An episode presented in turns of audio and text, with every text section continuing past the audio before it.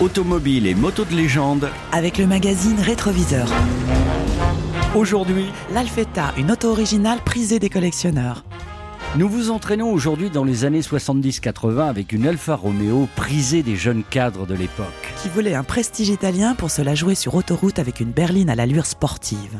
Il s'agit de la déjà mythique Alfetta, une auto arrivée en 1972 avec un moteur 4 cylindres, suivie de la GT coupée qui arrive en 1974. Avec sa ligne immédiatement reconnaissable, son capot plongeant, son pare-brise très incliné et ses immenses fenêtres arrière. Une belle petite italienne adoptée par ceux que l'on surnomme à l'époque les cols blancs. En 1976, l'Alfetta GTV fait son entrée en scène. La puissance augmente. Et en 1980, l'Alfetta passe aux 6 cylindres, c'est l'apogée. Cela n'empêchera pas le rachat d'Alfa Romeo par Fiat, mais la carrière de l'Alfetta durera jusqu'en 1987.